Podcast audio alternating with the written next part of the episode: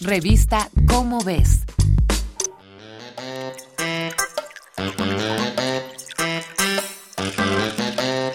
¿De qué estamos hechos los humanos?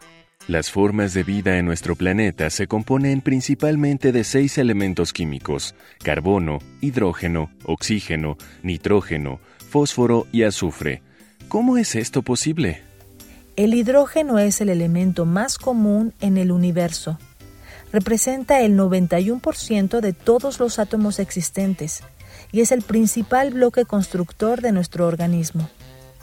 No estamos hechos de polonio, francio o cualquier otro elemento porque simplemente la vida decidió utilizar el elemento más abundante.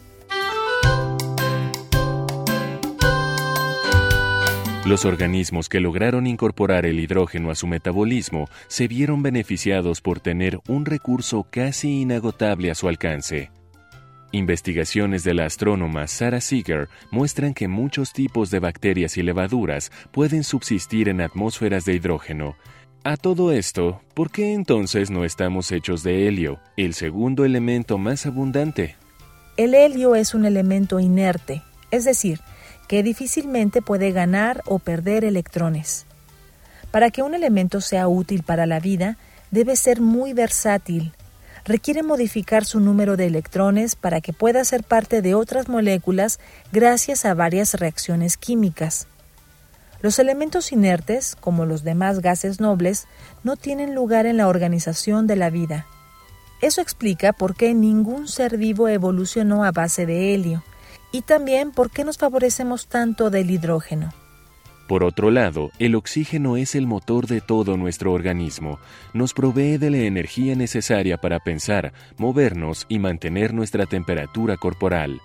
Es la estrella en el proceso de la respiración, pues transforma azúcares en energía, dióxido de carbono y agua.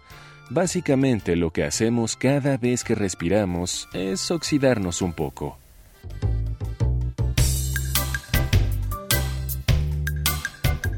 Para ser sólidos, el hidrógeno y el oxígeno necesitan al carbono, un elemento químicamente muy versátil, y lo podemos encontrar en tantas formas como nos imaginemos. Sin este elemento, la vida sería imposible. El carbono puede compartir o ganar electrones según se necesite.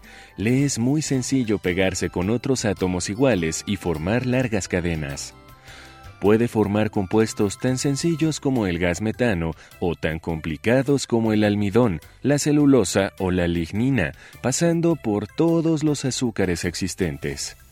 El nitrógeno es la base de nuestros genes.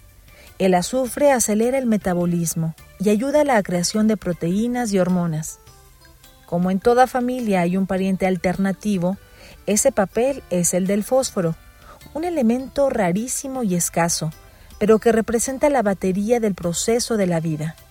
Hay muchos elementos abundantes en la corteza terrestre, como el silicio y el aluminio, que apenas figuran en las cuentas de la vida. ¿Por qué? Muy sencillo, sus propiedades químicas no brindan ninguna ventaja a los procesos esenciales. Hasta ahora, la forma más eficiente que ha encontrado ha sido el trabajo de los elementos antes mencionados.